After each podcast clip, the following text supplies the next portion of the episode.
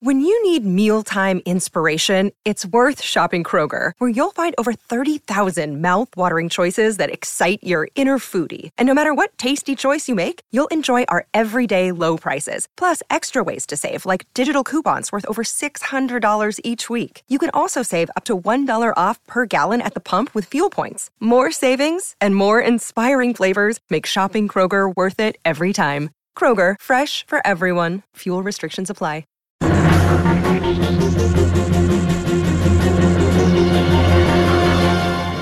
Welcome to Pickle Me This, the officially unofficial podcast for Rick and Morty on Cartoon Network's Adult Swim. I'm your host, Jim. And I'm Aaron. You can subscribe to the show on Apple Podcasts, Spotify, or wherever you listen to podcasts. Today we're covering Season 5, Episode 7, Gotron, Jerrysis, Rick Vangelion. Here's Aaron with the recap.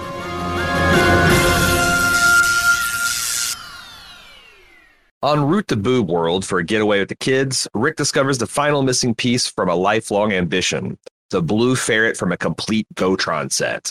Rick drops literally everything to commandeer his family to become giant robot ferret pilots, defeating giant alien kaiju across the galaxy.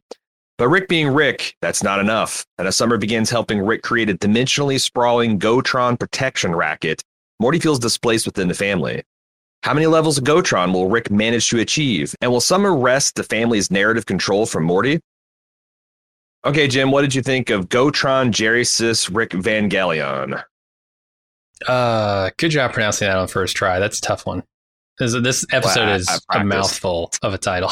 yeah, me too. It really In is. the mirror really before I woke up this morning. you have a dreams. bed mirror? Yeah. How do you do. get a bed mirror? It's on the ceiling. Uh, it's what I do cocaine off of when I get really high. Damn. Uh, I thought this episode sucked. This is maybe mm. the first ep- episode of the season I've actively disliked. The others I was kind of mad on, or some of the others I was mad on. Some of them I like.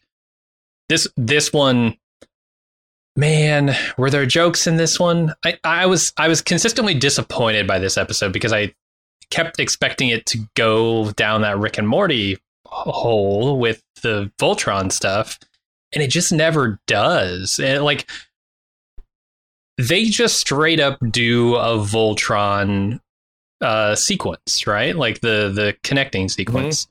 They just they straight up do it. They don't put any jokes in there. There's like a joke where Morty comes out of a parking garage, but that's like it. Other than that, it's just this is Voltron. Ha, isn't that funny, guys? The Voltron, remember that? That's funny, right? No, references aren't funny in and of themselves. You got to do something with it. And Rick and Morty usually does. This episode did not. It didn't even try. It just felt lazy. Hmm. I think that I, I, share some of your criticisms of how they handled the Gotron, you know, idea and license. Um, but I, I like it. I um, full disclosure, uh, a lot of times I watch Rick and Morty on the off season, and one of the things my wife and I got especially tickled in uh, in our rewatches of last season was the uh, the vat of acid episode mm-hmm. where you had the alien mobsters doing all the gabagool and I'm a Roan. Plus, we had been watching this. Sh- last year, we watched so many gangster movies, and it was yeah. like Cecily's first experience with gangster movies. You know, first time she'd seen Goodfellas. I kind of got like a fresh, uh, and I also watched all of like Sopranos. What I'm saying is, like last year, I fucking dipped myself in in the the gabagool uh, I immersed. I swam in it. Uh, and maybe that's why I found it funny. But because because the other thing is like someone in our um, Discord pointed out that this is just pretty much a straight up remake of the classic season one Community episode, also by Dan Harmon. Uh, the one where uh, Jeff and Abed manage to take over the kitchen, wrest control of it from Starburns, and then start running a chicken finger racket. Hmm. Um, just the same way where you've got a character of phenomenal kind of intelligence and a skewed outlook on life, Abed, uh, Abed, and, and this Rick and this uh, get like obsessed with the idea, and it goes spirals out of control, and goes Henry from Goodfellas. You know, get they get high on their own supply, and it all falls hmm. to shit. Um, so like is that lazy or is that cool to see a creator take a concept from one show and punch it up with sci-fi interdimensionality um, and a different family dynamic. I mean, I, I, I guess I didn't find that lame. So I like the gangster stuff. The Gotron stuff is a little bit uh, silly. Um, I didn't real. I thought the incest baby stuff, that stuff lands pretty flat.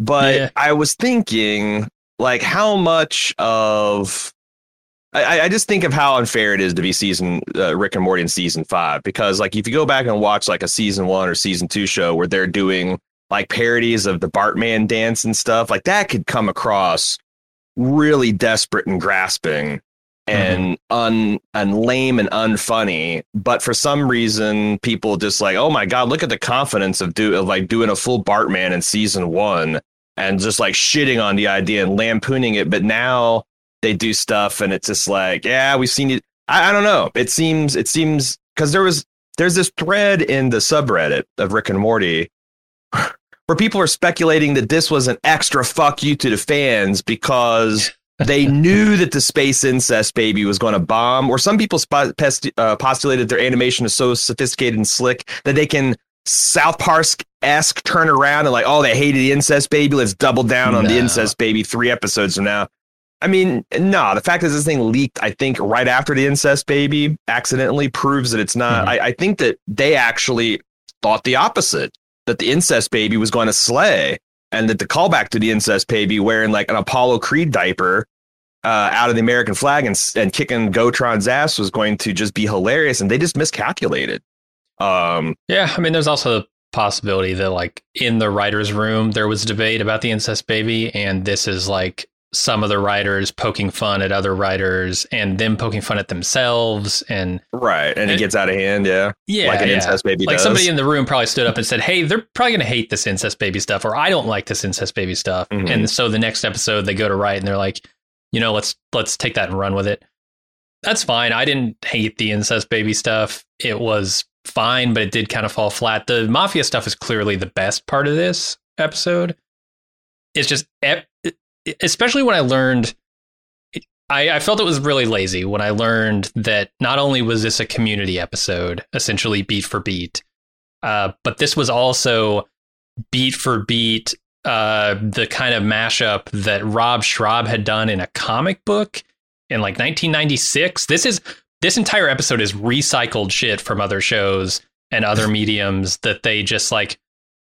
That makes me feel like he is just it, not he, the, the, entire writers' room. I'm not, I'm not, talking about Dan or Rob Schrab in particular. Yeah, but they're just like leaning on shit they've already done to make this new thing that isn't actually any good. It's not funny. Does like, there's a reason Rob Schrab is not famous for La Cosa no- Nostroid, right? He's, yeah, he's, he's not that... famous for that. That didn't go anywhere because probably it sucked. I don't know. Uh, I haven't read it, but this sucked. I feel like Scud the Disposable Assassin has some cult cred nowadays, but but but to your point, it's like, does that make me like it less or more to know that the Community Chicken Fingers episode was a lazy remake of Cosa Nostroid, and then like did Rob Schrab like complete the circle by ripping off Community to put it back in the, oh, the Rick no, and Morty? I don't, I don't know if La Cosa Nostroid has anything to do with the Chicken Fingers episode. I I'm just talking. I, I mean, this episode is. There's like no fucking off. way it didn't. There's no fucking way that Dan Harmon and Rob Schrab, who've been attached at the hip since Dan was like literally 18 years old, there's no fucking way that like he didn't mind the seminal work of his writer partner. No, yeah, I, I yeah, right. yeah, I. I'll I'll I'll take I'll I'll I'll take the brave stand that yeah Dan probably heavily ripped off Cosa Nostroid for that that concept. But on the other hand, you could also I could see Dan angrily saying like, "Oh, parody the Goodfellas. Oh, what an original fucking concept. No one can right, possibly, right. if a robot does it once, you can't do it in a community college. And if it's unique, but you can't do it in an interdimensional mad scientist. Co- and of course, he's right. And the answer to that is he's got to do it good. And, you know, uh, results are in on the incest baby. Uh, it's bad. People don't like it. Needs to go away. Maybe it comes back in season nine and it's, it's so bad it's good kind of thing. But like, yeah, I'm not eager to see it come out to to, to play. Yeah, um, I'm not either. The but, other weird thing about this episode to me was Rick. Rick doesn't feel like Rick very much in this episode, and I don't know if they needed to have Rick act a certain way to get to make the connection between this this anime shit that they're doing and this mafia shit that they're doing to try and bridge that gap because that feels very awkward. They they feel like you know ice cream and and lamp oil. They just don't fucking go together, right? Like there, there's nothing inherently interesting about combining those two things. So they have to force it. And Rick, at some point, the, the thing that like turned me on Rick uh, and his character in this episode is when Morty is like, they all come back from this big Voltron thing and they're all high. Uh, and, and uh, loving life, and Morty's like, "Well, you know, Rick, what I told you about enough." And Rick's like, "Yeah, enough is enough," and he's ready to put the whole fucking thing down. That's not Rick. The summer doesn't need to come in Uh-huh. and give Rick a pep talk to take it to the next level. I, I, I felt like there was a fundamental problem with the character in this episode. I, I felt like that they were maybe doing um, some character work there because, like, I, we've noticed that like Rick has been more sober this episode or these this season, or something that I've noticed. Mhm. And you know, less vomit on his mouth, less uh, conspicuous drinking and belching, and just kind of like that kind of drunken loud behavior. Uh, this episode is a harsh reversal into the other direction. I think what you're supposed to understand is like Morty has started to moderate Grandpa like a deuterium rod. You know, like when when when the Rick mass starts to go super critical, Morty inserts the like. You remember what you said? That sometimes enough is enough, and Mm, like I'm the time that we had. about talking talking about a grandson inserting into his grandfather. I, I don't well, like this. Well, it's Rick and Morty now, so this is a weekly conversation topic. He's inserting his rods in his grandpa and cooling him down. And I think that Summer, who is fairly new to the adventures, doesn't understand the Rick, you know, excitement, adventure, shame cycle that she's about to kick off. yeah, yeah. and you know, uh, I, I but but you you are also onto something But- that but this is at the beginning is- out. Boob World, right? Like the, the contrast here is the Boob World stuff because they start off with them just fucking railroading Morty into Boob World, and then they it's a it's a resounding success with the Voltron stuff, and then they Rick comes back and says, "Okay, you're right. Enough is enough." That doesn't. I don't know. There's an inconsistency there in his character. I also want to go back to what you said. There is an uneasy amalgamation of like the plots of Casino, Goodfellas, Mhm. Godfather, and Scarface that don't Yeah. quite work because like simultaneously, uh, I think Morty is Henry Hill from Goodfellas, and also Yeah. uh, who whoever the fuck De Niro was in Casino. Mhm. But Rick's also Henry Hill and Tony Montoya, like combined Yeah, yeah. into one. And it's like there's something about all those through lines not quite, you know, meshing. Like those characterizations and stuff, not not quite met. Because also, I think you're supposed to understand that Morty's also a little Michael Corleone. He's like the real, like stable leader of the. And like, yeah, some of that stuff I think was didn't quite land because you never quite knew which part of which movie they were trying to like pull on. It's more like just like a really Scorsese, you know, pastiche, which is fine, but I think that's Yeah. another reason that people kind of like, what the fuck is this? This is a weird amalgamation. This is this Could is be. this is lead and clay trying to cling together. Yeah, and then I, I I was trying to tell if like the Sunny stand-in, you know, hothead Rick was uh supposed to also be Henry Hill. I Yeah, That's what I'm saying. I'm not sure. It's it's weird when you get when you get uh, all the Godfather, all the uh, the the mafia movies in, in the one thing. Right. Uh, shall shall we move on to maybe take take a quick break and, and move on to discussion of the full episode? yeah, let's do it. Hey, it's Kaley Cuoco for Priceline. Ready to go to your happy place for a happy price? Well, why didn't you say so? Just download the Priceline app right now and save up to 60% on hotels. So, whether it's Cousin Kevin's Kazoo concert in Kansas City, go Kevin, or Becky's Bachelorette Bash in Bermuda, you never have to miss a trip ever again. So, download the Priceline app today. Your savings are waiting. Go to your happy place for a happy price. Go to your happy price, Priceline. Another day is here, and you're ready for it. What to wear? Check. Breakfast, lunch, and dinner? Check. Planning for what's next and how to save for it? That's where Bank of America can help. For your financial to-dos, Bank of America has experts ready to help get you closer to your goals. Get started at one of our local financial centers or 24-7 in our mobile banking app. Find a location near you at bankofamerica.com slash talk to us. What would you like the power to do? Mobile banking requires downloading the app and is only available for select devices. Message and data rates may apply. Bank of America and a member FDIC. I, I want to open up the discussion with Boob World since we kind of like went really meta really early. Um, just to say that I'm super tickled because like I came from a working class family that really had to scrimp and save to take up vacations, and I remember the saving a Coke can so you can get four dollars off. Hell yeah, or going Six Flags or Kentucky Kingdom and shit like that. I feel like that's something that uh, only working class people because like if your if your dad if your dad was a lawyer like did you guys did you guys save up cans did you guys save up cans on uh on the kitchen counter until you had enough for the whole family to yeah i didn't think so um but I, I, I thought that was really funny. She's like, "What? Am I just a coke can?" He's like, "No, because you can throw away a coke can at the gates and you don't need it Right. anymore." That Doesn't shit become was really funny. Um, I thought that was funny. Mhm. Um, I also like it provoking the joy- choice between like this 14 year old boy trying to, with a metaphoric gun to his head, think of anything that's more important than going to boob world. Uh, you know, and Rick like constantly interrupting him. And then when Morty complains, like, you said you'd let me make a choice, he goes, I did. The choice was to break my heart or not. Mhm. That felt like that. That's classic Rick. that right felt there. like Rick. Yeah, for sure. Um, what do you think of the voiceovers? Because I thought the voiceovers were both a required part of any Scorsese parody, Mhm. and also since they've never been a part of Rick and Morty before, requiring some kind of explanation. And I thought the voiceoverians were pretty pretty funny. Uh, yeah. I mean, the the resolution to that wasn't bad. It was a little jarring when it first happened. I'm like, what show am I watching? I, this is not a thing they've ever done, right? Even in like the the episode with fucking cop Morty and you know the the the cookies. I don't even remember the name of that episode, but that one, I I was trying to think, did they do voiceover in that? And I don't think they did. They did like a noir type thing, but it was always like Morty just talking in a noir voice.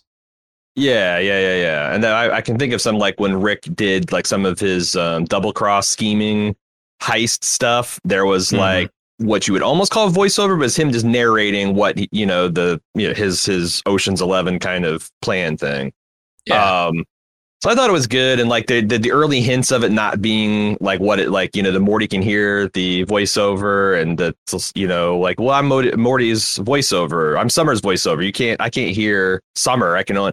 And he's like, well, what's the difference? He goes, well, one would be telepathy, stupid. Like Mhm. there's this funny thing that doesn't really make sense on the first time through, but then on the second time through, it uh I, I thought it was pretty funny. Yeah. Um but we quickly lead to, I think, one of your biggest problems of the episode, which is once we get the the ferret assembled and we're in the Gotron uniforms, it's just Voltron. Like you're right, the the lone subversion is there's two subversions. One, instead of tigers, we're using ferrets. Which okay, Which- it's a chuckle when you first see it. Because yeah, like the ferrets kind of like the way they they run instead of like charging like lions or claws, they're kind of like bouncing and flowing over the landscape. That's that's funny. But like when they are in Voltron, they just look like fucking Voltron, They're honestly. Voltron. I, I I was waiting. I was like, man, are th- what are they going to turn into? What are they going to turn into? This is going to be cool, right? And then it was just Voltron, and I was so disappointed. And there's the other thing is uh, Morty, as you mentioned, uh, everybody has like this epic sequence. Like Jerry is in a volcano, Beth Mhm. erupts from an ocean trench, or Summer does from a Beth uh, erupts from a mountaintop. Rick j- leaps from a jungle like towering waterfall, and Morty crawls out of this cramped cr- parking lot garage, which Mhm. I thought was hilarious, especially when it went interdimensional. Dimensional. and you just had like 10 ferrets bursting out of a volcano and you see like the massive traffic backup at the at, at the you know the yellow ferret state uh holding pin i thought Yeah. that stuff was really funny um but you're right it's just them saying how cool voltron was and it was Mhm. kind of cool the first time they assembled voltron and they got the sword and you know rick kind of parrying the conventions of it like like Beth is like, why are we attacking one by one? Isn't this isn't the best way? And he's like, to kick off a ridiculously cool sequence. That stuff I thought was funny. But then Here's it didn't where- kick off anything cool. It kicked off the same thing that we've seen in every single Voltron episode ever. Well- you know, And when they started going like, I'm going to make a Gotron of Gotrons, I thought that was a funny idea, but like visually, Mhm. it was really lame. Like Yeah. I I was shocked when I just saw that like okay, I'm expecting like five Gotrons to go together and now his arms and legs are going to be recognizably Gotron and like I wonder how that's going to work and all that. But they just if you freeze frame on the animation, they just are are essentially running a morph on it where you've got a Gotron and it slowly morphs into the blue ferret arm or whatever. huh? And no like transformer type action where it you know pieces I- I come mean, out and things open and other things close. but it's like it no because the, the animation happens very fast and it just be and I just thought that was Yeah. a, a much less interesting. But then when they go like to the three, they, they, they bring it back to the idea that these are made of constituent ferrets, and I thought that was clever. Like when they have the three-fold Gotron and it's fighting against itself as it's taking damage. Part of the debris is just free-flowing ferrets twisting in space and stuff. Like it's being Okay. knocked into its constituent ferrets. But like the fucking model doesn't look anything like that. So I was disappointed in how I've seen these animators go for fucking broke on shit.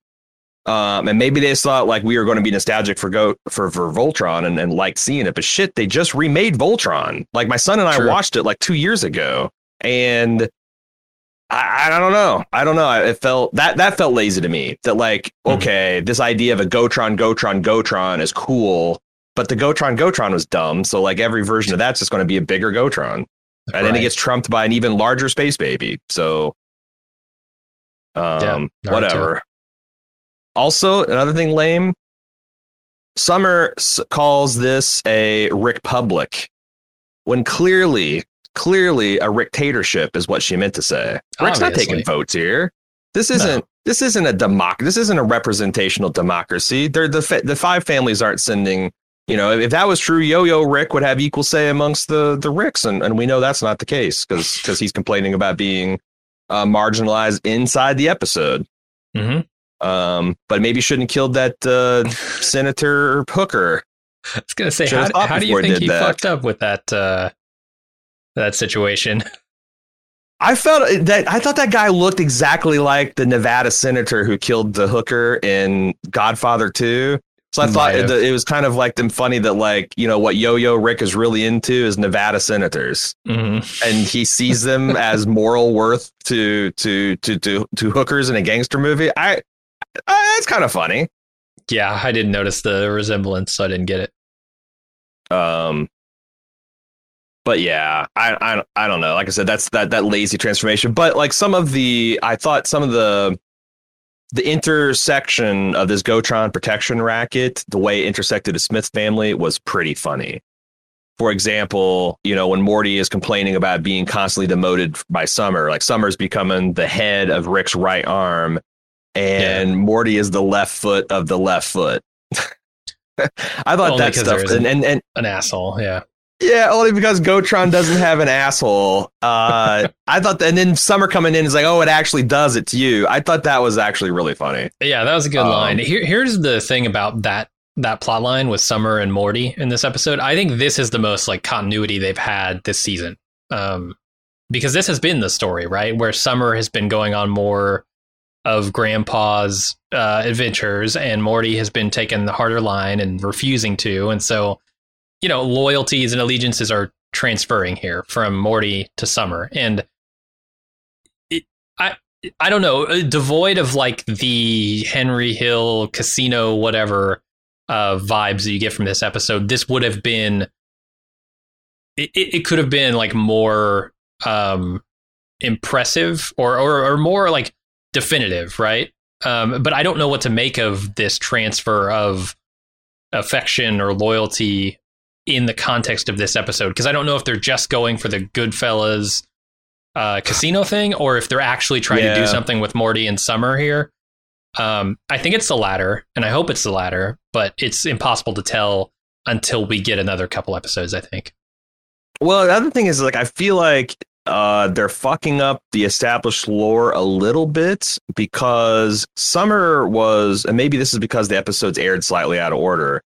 Summer was kicking against the goad bef- during the incest baby episode, whereas like Mhm. when she's you know doing her kind of like word salad at the end about like why she did this, like the the through line is, I real I, I I decided to seek out the incest baby because you know I don't know she has some vestigial mother instincts or something. I, but but she found out the government is trying to keep it secret and, uh, and teach it to be a super weapon, and she instead taught it to love. I mean, this is essentially season two of the boys, and she's she's talking she says but like the government is going to eventually this is people are going to find out. And once we do we're going to be like on the run from the government. And you and dad have each other and rick has morty but i have nobody.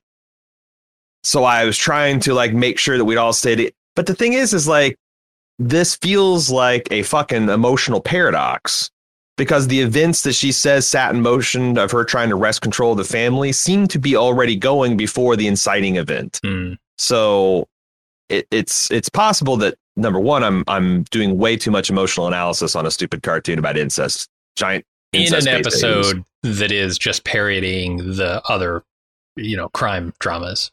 Right. So she could be playing like emotionally flighty, like Karen, you know, Henry's Mhm. like she could just she could be like a stand-in for that, you know, the way she would kind of like alternate between being hard gangster wife and kind of like sobbing and stuff.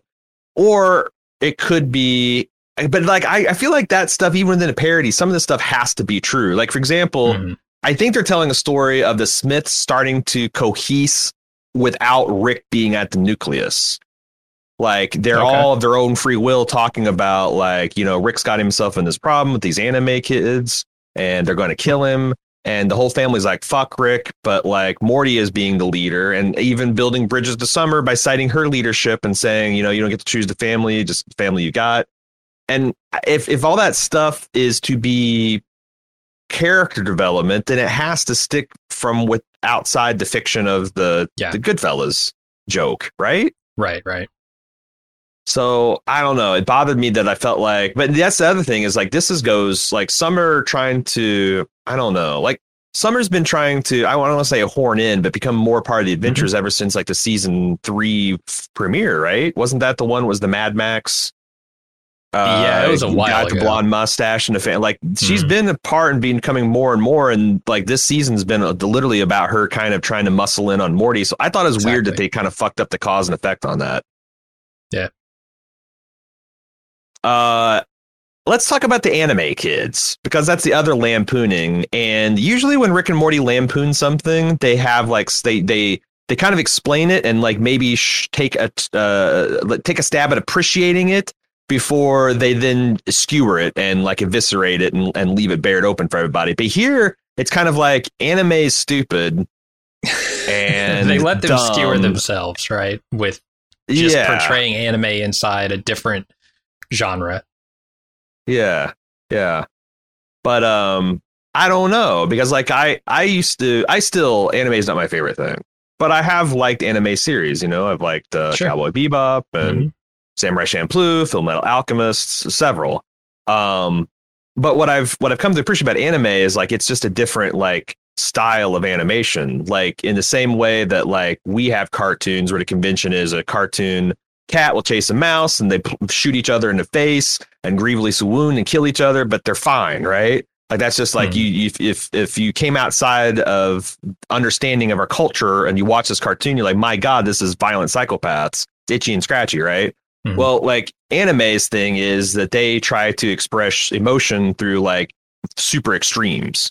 You know, like if a character is sad, giant goldfish-sized teardrops are going to be flying out of their chibi faces. If they are falling in love with somebody, their nose is going to bleed. It's kind of like so. Like, why is that a you, you know a stupider? And then then then you criticize essentially the uh, globalization of the market. So like you know when we're watching animated it's dubbed over, these aren't. This wasn't like an artistic choice. It's not like the Japanese director is like, oh yeah, this guy fumbling his lines and doing the weird grunting and stuff. That's them trying to kind of translate the Japanese aesthetic to ours. It's an economic necessity, not an artistic Yeah. choice. And I was waiting for someone to kind of articulate that to show that, like, you know, this isn't just a knee jerk reaction to uh, anime bad, but it just never fucking happened. It was like, look Yeah, at these fucking weird anime characters grunting and groaning and all that kind of shit. Like I said, that's not my favorite thing about anime, but like, I kind of thought they would do something to explain, you know, because that's even funnier. If like some like if more like if Jerry were to come on and be like, oh, actually, you know, that the the and then like you know Rick says, shut up, fucking, you know, what's the weeb? Shut up, weeb. Sure. Then that's like even a funnier part of the joke, but they didn't. It, it's a it's a first date joke that didn't really take off. Yeah, I'm with you. Also, the appropriation joke. the fuck? Like, I've seen some lazy appro- cultural appropriation jokes, but this is literally just saying the words cultural appropriation know, without man. making a joke about it. I'm telling you, this whole episode is jokes that aren't jokes.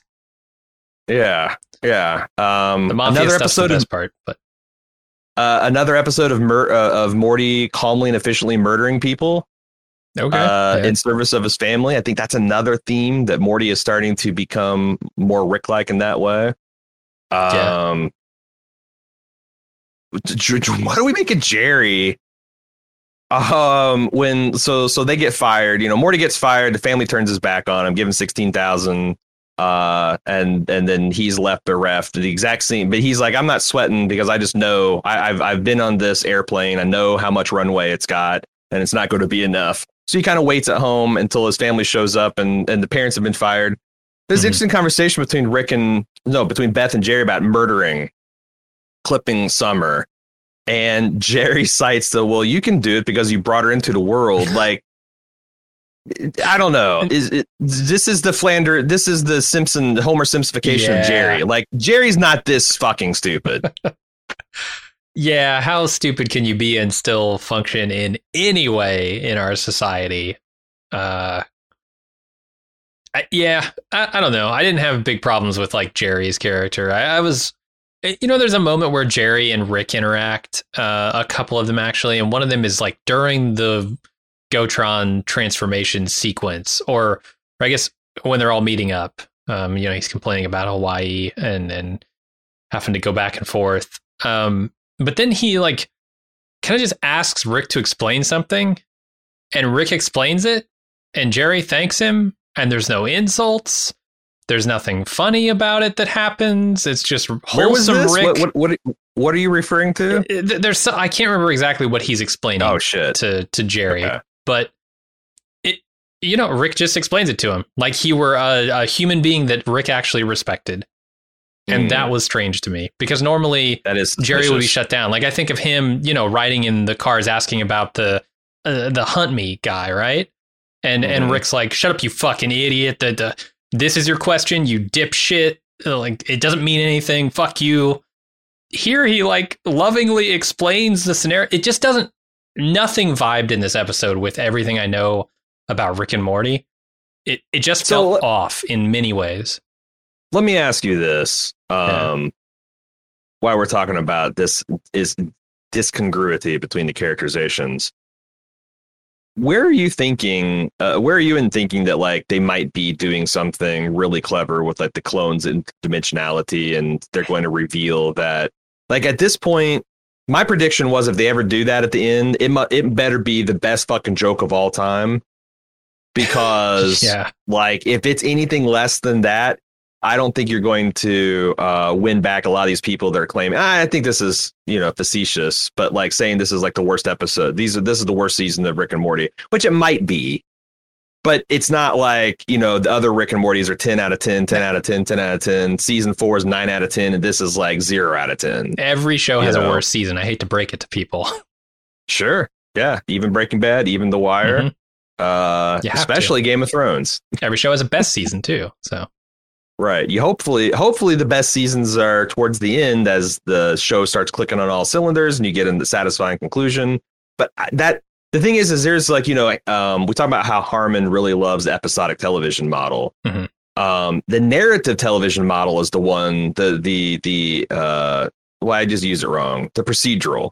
He likes the procedural model. The episodic model is the one that gets stronger and stronger and stronger as you're familiar with more and more of the characters and more and more of the plot, and you're more and more invested until you get a resolution where episodic tends to be the things that like starts clicking when the character engines get strong in the middle seasons and then fades off fast when they just get they run out of procedurally generated narrative terrain for the characters to traverse. Hmm. um, there's no point for them to be other than to be and the wheels kind of fall off. And i wonder if we're talking a 10 season run of rick and morty if, if they're going to fall afoul of that. Um, yeah, I I don't know. I'm loath to make predictions at this point because last week you asked me about the incest baby. I'm like, yeah, that's probably not coming back. That just seems like a one-off thing. And boom, here we are, episode seven, uh, Uh-huh. full on Naruto incest baby. So Oh my god, it's called Naruto too. Yeah, no, what the fuck Naruto. Is, what what the fuck was that all about? It's it's just an anime word. It's literally just an anime So word. Summer It's not that decided to- funny. S- Decided to name it Naruto before she even found out about the Gotron ferrets. I because guess. in the in the chrono- chronology of the show, that's the way You're right. the way it's got to be. I think. You're right. I and maybe maybe Summer's a big anime fan. I I don't know. Yeah. I don't know.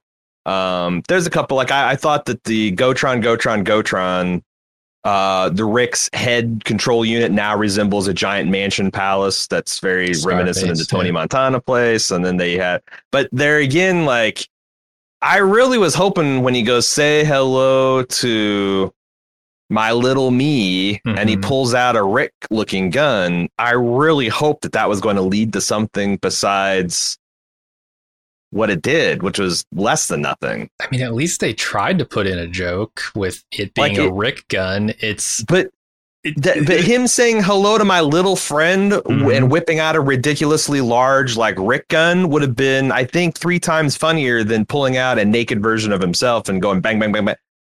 I I don't know. That was a yeah, I didn't, odd, I didn't say it was funny. I just said it was an attempted joke. An attempt was made. Uh, yeah. I, what it? Okay, the mafia guys. I wanted to Uh-huh. talk a little bit about them because there's one that's clearly like Don Corleone, right?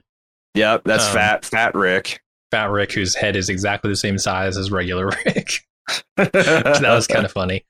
Uh, Yeah. And then there's the Tony You know, Montana you're so one. fat, you're an optical illusion. Yep. Uh, there's the Tony Montana one, which you know Scarface. There's the Sonny uh, Corleone, who Oh, he's 100% Sonny from. he's wearing the the the, open shirt with the cross necklace. Yeah. It's it's it, the suspenders. It's exactly him from If he had hairy shoulders, scene. he would be a, a, a, a exact copy of him. Yeah. for sure. Uh, and then there's uh, uh, what's his name, little little Ricky Wrap Little It Up. Ricky wrap up, wrap it up. Yeah. Who- And I think that's a joke Steve about- Buscemi from Boardwalk Empire. I'm trying to figure out who he is. I think it's just a joke based on like Tommy Two Times Okay. from Goodfellas that he's literally named after what he does, which is efficiently Okay. wrap up a scene. sure. you know, and he does it the- absolutely a thing. Yeah, yeah, and he does it the first time, and then like he does it the second time when he's killed, and he's like, "I'm getting, I'm, I'm, I'm all wrapped up, Sama." I thought that was, oh yeah, it's pretty funny. But he's like, yeah, he's Yeah. not a exact one to one call, which maybe he should have been. I don't know. Everybody else seemed Because to be, it's- but It's it's not like they used a Ricky wrap it up as like to to killer effect. You know, they could No. have uh, made him like I I'd like to see a Fredo Rick. It's which is essentially um, I don't know, it's Doofus Rick with a cowardly streak. Okay. Um, I, I mean, it wasn't the Yo-Yo Rick essentially a Fredo Rick? Yo, or actually, Rick is Morty was Fredo getting Rick. Fredoed.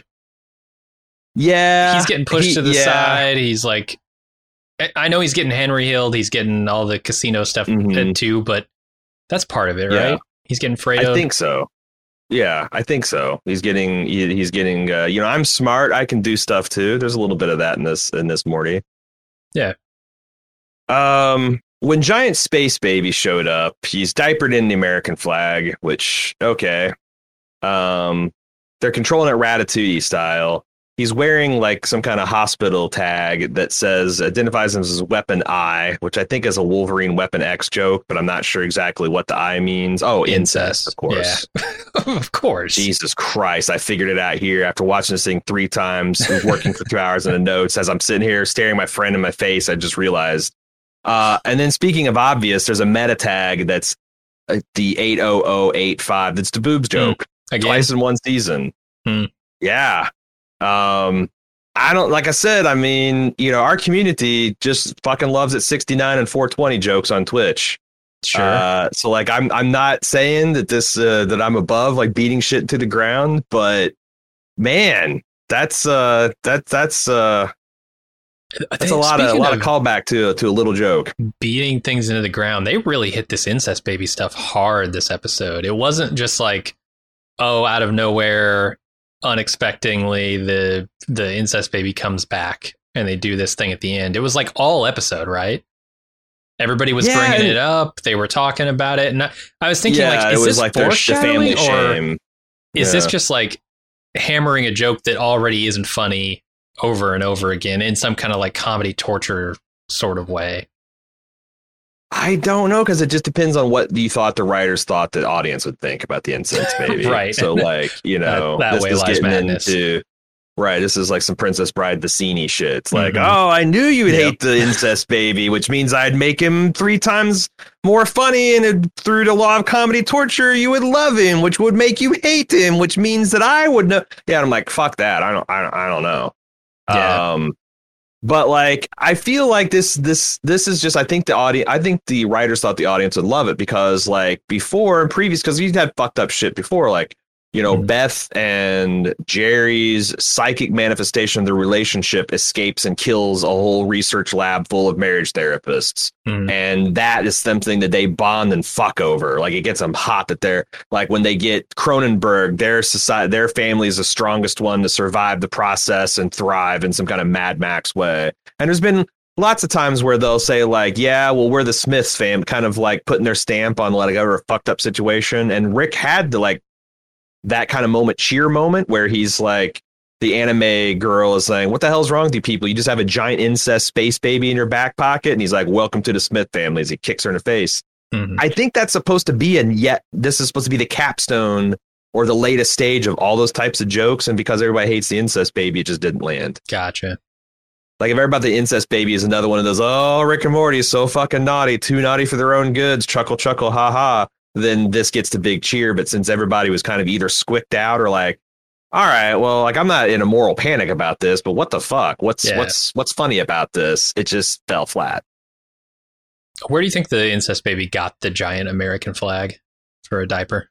The the the U.S. government clearly Made a giant American flag for its diaper. violating the U.S. code on flag. I mean, this is a flagrant violation. Like a giant U.S. flag used to collect soil and and and feces and urine. That's that's that's that's That blatantly like the flag. hearing. We Yeah, need, we that need sounds look like- you know Obama wear a tan suit Mhm. and look at all the shit he got. This is a little bit beyond the pale. I thought, but I don't know. Um. So we got that. We got the voice air, if voiceover Arians. Uh, what do you think of the stinger? I like the stinger. The stinger is I thought the you stinger know, was funny, too. based uh, humor. It- It's it's not yeah, exactly the Voltron thing. It, it struck me more as like a Pacific Rim type of thing, which all that is like balled up into one big thing, right? Godzilla, one hundred percent. Yeah, Um, but yeah, the idea that like they're just trying to spread the cure for AIDS to other planets or dimensions, and we can't understand them when they come through because they turn huge and they their Mhm. language is all confused and they just shout and scream, and we blow them away. Yeah, uh, that was pretty good. That was probably the funniest part of the whole episode. yeah. Like this is just an altruistic thing they're doing because no one returns from these missions. They got the cure for AIDS. Mhm. Uh, they they despite the cost, they got to go through and do it. And they're like, you know, chin up. What's it's not like you're gonna get stripped of your clothes and turned into a giant screaming. And that's what happens. And then like when the thing starts, pres- it's like, well, it's I got my mission. So he like clears his throat and it's like lemon juice, four bay leaves, a pinch, and then his right head gets. I just thought that's Yeah, yeah. funny. The cure for AIDS being lemon juice, four bay leaves, and a pinch of sea salt with some various other ingredients. Uh, I don't know. That's pretty. I, I thought that was pretty fucking funny. It was. I do have questions. Like, if no one ever comes back, why are they continuing the mission? How do they know they didn't Yeah. already succeed? Wasn't that a problem we had with the Tomorrow War or the Future War or whatever the fuck it was called? It's Oh, I had a lot of problems with the mechanics there's- there. sure, sure. But this May- one, maybe like, they have to- a thirty second stinger. They Yeah. have to assume they don't know that when you go through, right? They say they don't know when you go through, you become a huge screaming uh, insect monster and you get your head Sounds like it's off. a one way trip. Like they don't Uh-huh. even know that. Like no one. They don't know that this is a fatal mission. They just know that no one returns from it because it's a one way trip. right. Uh, so I guess that's baked into it. It's like so they just assume that something bad happened to them and continue on the mission. Uh, no, maybe they just assuming they don't AIDS is they don't cured. anyone. Yeah, yeah. I yeah. It's like yeah. What is their assumption? The assumption. So are they going to the same planet multiple times, or are they going to a different planet each time? Because if it's the latter, Mm. then it's like you just send in a dimension. missionary out, and yeah, whether he spreads the good news or not, it's like you know you you, you just assume go on to the next one. But uh, Yeah, it could be. yeah, we need follow up. We need to follow up on uh, you know the. How, yeah, how would they keep track of this? Is there some kind of like communications? Like, are they waiting ten thousand years to he- the the to get a round trip signal back to be like these people don't? I don't know. Or they get ah yeah Yeah, Already what if, what if it's uh, inverse time dilation or something? Like they're the wherever the Holy dimension they're sending them to, the time runs so much slower that they haven't even like fully it, fully assembled themselves on the other side, molecule by molecule yet. Maybe it'll take a Mhm. hundred thousand years to deliver this message. Who knows? It's that's also like the idea that AIDS is the universal disease. right? like as intelligent life uh, continues to spawn and reproduce and blah blah blah. Like eventually you're going to come with some cause because we like fucking so much. You're gonna like eventually you're going to have uh, some kind of super virus. Yeah. That, that that that sexually spread, and this is just a plague on the universe. Except for these bugs, have got it figured out. Mhm. These regular sized bugs. I thought it was funny. it was. Um, and uh, for me, it was cap off like a medium funny episode. And uh, but you're you're calling this the worst of the season Yeah, I actively dislike this one.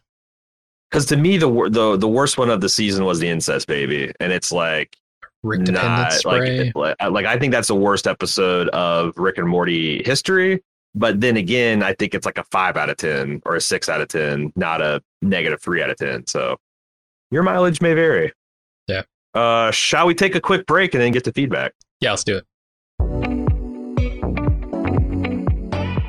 Here are the highlights coming up this week on Bald Move.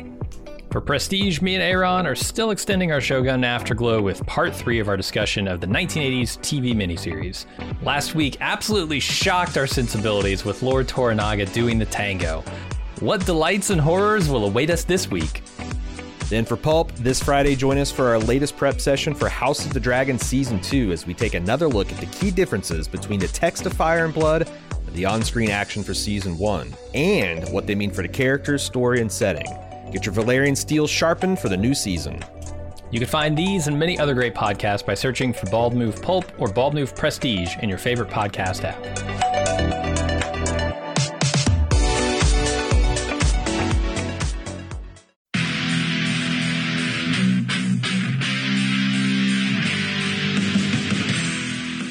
We're getting geared up for the sixth annual Summer Badass Fest. And while we're working on a slate of apex badass films to enjoy, we've got an early action packed announcement to make. Just like last year, we're kicking off Badass Season with a live movie watch and podcast recording. We've rented out a theater for connoisseurs of action films and Bald Move fans that just want to have a great time.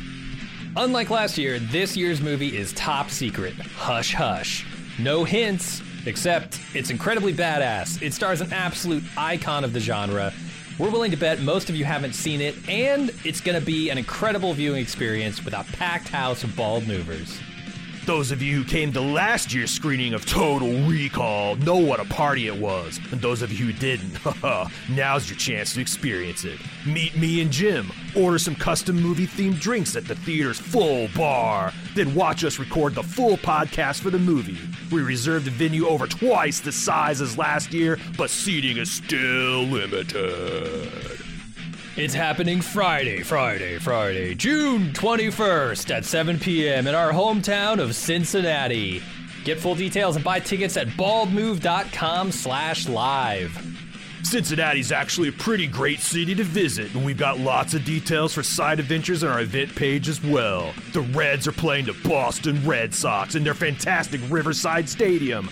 The thrills of Kings Island just minutes away, and I'll be leading a kayak trip down the scenic Little Miami River on Saturday. Again, get full details and get your tickets now on our Badass Fest 6 page at baldmove.com slash live, live.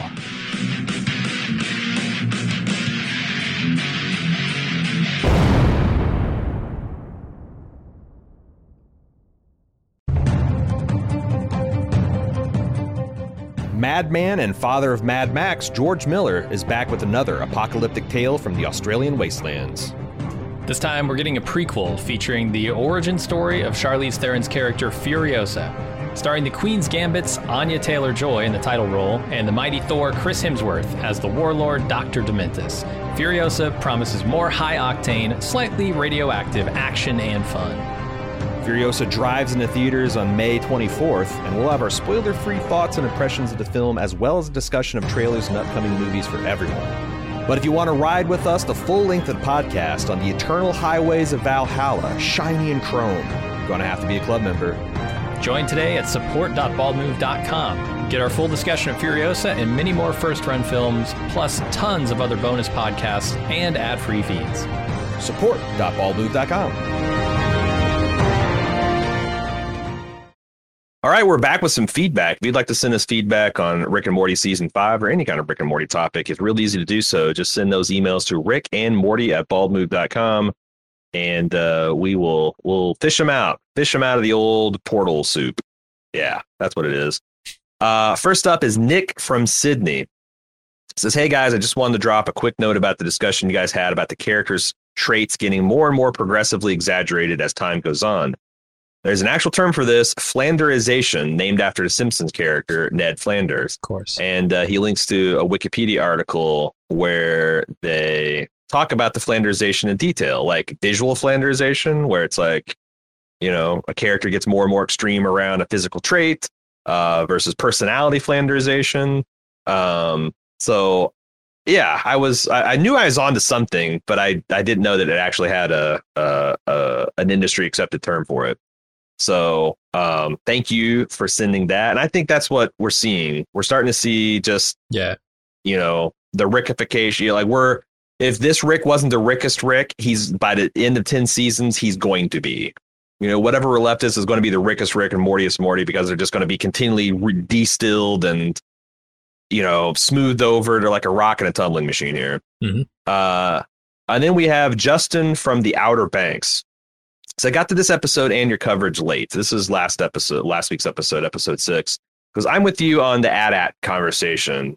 I thought you made good points all the way around, and ultimately, I think it's a funny observation delineating people who probably let, read a lot of Star Wars stuff growing up and came with their own pronunciations versus folks that largely heard it spoken because it wasn't Star Wars stuff to read. I wonder if that's the case. Because, hmm. like, yeah, there was Star Wars gr- stuff to. Re- well, it depends on how far back you go, right? I, I'm a kid of the '90s, and so there was a lot of Star Wars stuff to read for me. See, I'm a kid of the eight, uh, seven, late '70s, early uh, early '80s. So, like, I was there in the first wave. I was like six, seven when six when when the Empire came out. Mm, so, okay. I had to wait. I think I was like 16 before Heir to the Empire. Wow. The first Timothy Zahn book came out. I can't remember so a time that when that wasn't late. out.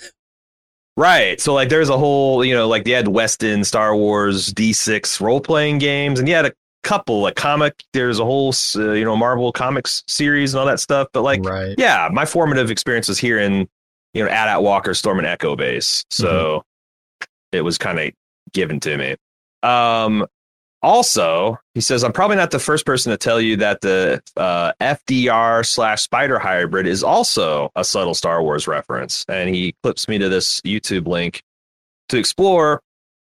Um, I don't know if you know this, and he he shrouded this in spoilers, but but I don't care. Um, Darth Maul, what Darth, Darth Maul uh, is he alive or dead? I assume he's Star a Wars spider canon. president at this, uh, like uh, based on this conversation. But okay, shit, I did this in the I, wrong order. I hear he was pieced together at some point. Apparently, when he fell down the fucking Nabooian shield reactor plant, mm-hmm. uh, somebody fished him out of there and stuck him in a spider chassis, and uh, oh, he's Jesus. still going strong. Didn't he pop up at the end of Solo too? Is he Grievous? So, like this is, is that? Oh my god, I don't think so. okay. Um, but this is this is now part of like Star Wars lore because of a Star Wars movie. You know, mm. it, it's all well and good to be in a comic book or a cartoon, but when you got a a, a Star Wars Lucasfilm uh, movie talking about it, then then it's good to go. Um, but anyway, uh, he said he wanted to know if we thought the writers' room was trying to drop a bunch of Star Wars stuff in as a sort of a poke and jab to Michael Waldron. Michael Waldron was the showrunner for the Thor series that we both quite liked uh, that just wrapped up. Something about Michael Waldron is he was an executive producer and writer on Rick and Morty up until season five, where he jumped ship to go work for the Mouse. Um, and he just signed on to pin a Star Wars movie for Kevin Feige. Feige? I don't know. I Yeah, I I, I, got to learn how to pronounce this guy's It's fucking Kevin name Adap. eventually. yeah, yeah, or maybe it's uh, F E G F E G E. I'm not sure. Yeah, yeah. Um, but what do you what do you think of the odds of? Because because here's the thing, I'm not convinced this is a Star Wars reference. Like the AT-AT clearly was, Mhm. but like this was a biological spider clone FDR thing, and those things are fucking legion. Like there was a spider hybrid in Half Life. There was certainly one in Doom. Uh, Yeah. It's a fairly. I think there was one in Gods of War. Like you know, spider people are well fairly rare and horrific, but not completely unheard of and uncommon. Uh, you know, thing. So I don't know that this was like a like an obscure uh Star Wars Legends reference, but like clearly there are a lot of Star Wars references, and I think Mhm. yeah, I mean, like this have. writing room is ex- sorry, you're gonna have Star Wars references in a sci-fi show, right? I mean, it's definitive science fiction. hundred percent. And I think that this is the type of writing room that would like needle a former worker with like, like or tease them essentially with like some jabs at their their property. Yeah, that's but true. like, yeah, I just don't know if this is one of them. yeah, I mean, the spider was created by uh, the polio vaccine, right? Not like a like pieced together on a spider. yes, canonically, chassis, it's one of the horrifying side effects of the polio vaccines. Good thing we don't have to take it anymore. Good thing with the the the legion of people who braved the arachnid conversion took that bullet for us, and they eradicated disease, and we have to take don't have mess with the, that dangerous vaccine anymore. Thank God. Uh, but yeah, I, I I don't know. Um, I do think that here's here's what I'm really excited for because this is going to be on for again five more seasons, and we're already seeing how like Rick and Morty is like the like the uh Tom what is it the Catamarcy Demar- democracy or whatever like it, Oh, it's yeah. like the giant giant sticky ball that's just picking up cultural things as it goes and, and gains steam. Mhm. I'm fairly certain just like Waldron's uh Loki was heavily influenced by his time on Rick and Morty. I I can't help but think that Loki and some of the Marvel stuff and some of the stuff they're doing like on in DC with uh you know Harley Quinn and that series that's not going to be uh, an influence on Rick and Morty going forward. Mhm. Just like Cosa Cosa Nostroid informed the chicken fingers which informed the Gotron. right. Chances of the incest baby coming back. hundred percent. I'm not getting fooled again. I think it's 100 I actually unironically think it's 100%. Yeah, I do too. think it's going to continue to be like a recurring character. And I don't know how I feel about that. Like you can't get Stephen Colbert's guy back. Uh we're going to have this we're going to get the incest baby in one fucking season turn around twice. I don't know. Uh They're so still no interdimensional do- cable. like you know bring Meeseeks back right bring back the things that people love they're they're uh, seemingly scared to do that because it might Mhm. ruin the thing that people love about rick and morty but yet they bring back the things that you know are are risks let's say the the new stuff that no one has tasted yet i don't know it's a little strange um what would you think about like a Meeseeks episode at this point or or at least like I bringing them back one. into one of the episodes. I would love to see that, honestly. Yeah, I would love to, Okay. to see them go back to like that's the thing. It's like if you're so scared of new continuity that you trot out the incest baby to avoid treading on that, maybe maybe it's time to bring out the Meeseeks. You know, just as a test, just just to kind of try try the waters out. You're not worried see the about next- them ruining it. No, I don't. I mean, that's. I'm trying to think of an instance where uh, a shittier version of something has come out and ruined the original thing. Mhm. Like, I still think Empire Strikes Back bangs. Yeah. Like a fucking pair of muddy hiking boots and a dryer. and yet, Star Wars is is is is wiped those muddy boots across my heart for the last decade or more. So Yeah. like, eh. I, I'm sure if I racked my brain, I could think of it, but like nothing is going to take away the original brilliance of the Meeseeks. Yeah, no, I'm with you. Um, The, the that episode will always be great. It's it's a matter of like, can they repeat the success of that if they did decide to bring back Meeseeks? I don't know. Uh, next episode, Rickternal Friendshine of the Spotless Mind. Uh, I keep on looking ahead to see if there's an obvious interdimensional cable thing to get excited for. But uh, I don't know. This could be this could be an interesting uh, furtherance of the Morty Jessica saga Oh, all right. because he got like eternally time god fr- friend zoned by her Mhm. at the end of that episode, and I wonder if this isn't like you know because that's what I think of when I think of Eternal Spot Sunshine.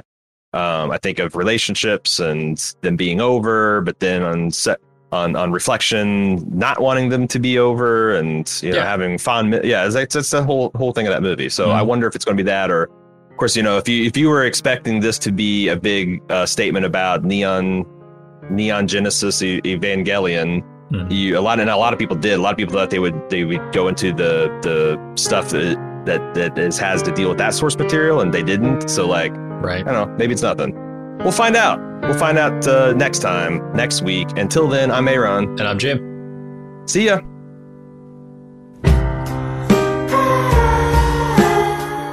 Pickle Me This is distributed and produced by Bald Move.